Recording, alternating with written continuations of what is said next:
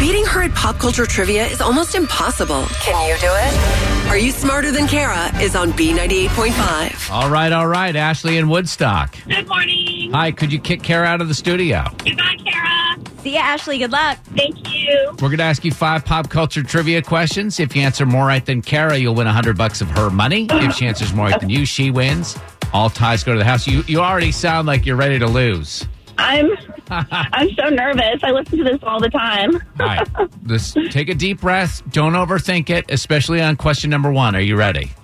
Okay, I'm ready. The Mandalorian character that the internet is freaking out about is a puppet, a five million dollar puppet. What's that puppet's unofficial name? Baby Yoda. Number two, E ESPN wants to pay Tony Romo 14 mil a year to be a sportscaster for them. What sport is Tony Romo retired from? Oh gosh. So that was sports. Um Patriots. What So sport? What sport? Oh, football. Number three, name the Joaquin Phoenix movie that picked up 11 Oscar nominations yesterday. Uh Joker. Number four, Dunkin' Donuts has tapped Snoop Dogg to create a new sandwich for them. What's the name of Dunkin' Donuts balls? With the little donut balls. Uh the donut holes. That's their name? That's what you call them? Yes. Number five, the talk show host who used to have the spot Kelly Clarkson now occupies said she was happy for her success. Who's that host?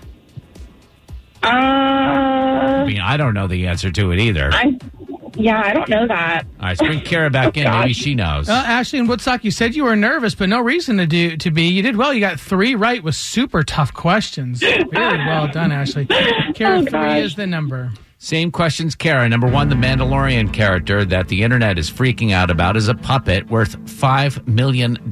What's that puppet's unofficial name? Baby Yoda. That's what Ashley said. It's one to one. Number two, E ESPN wants to pay Tony Romo $14 million a year to be a sportscaster for him. You ask me, you can't pay the guy enough. what sport is he retired from? Football. Ashley said Patriots, um, but then she said football, so we gave it to her. All right, two to two. Number three, name the Joaquin Phoenix movie that picked up 11 Oscar nominations yesterday. Joker. That's what Ashley said. You guys are tied at three.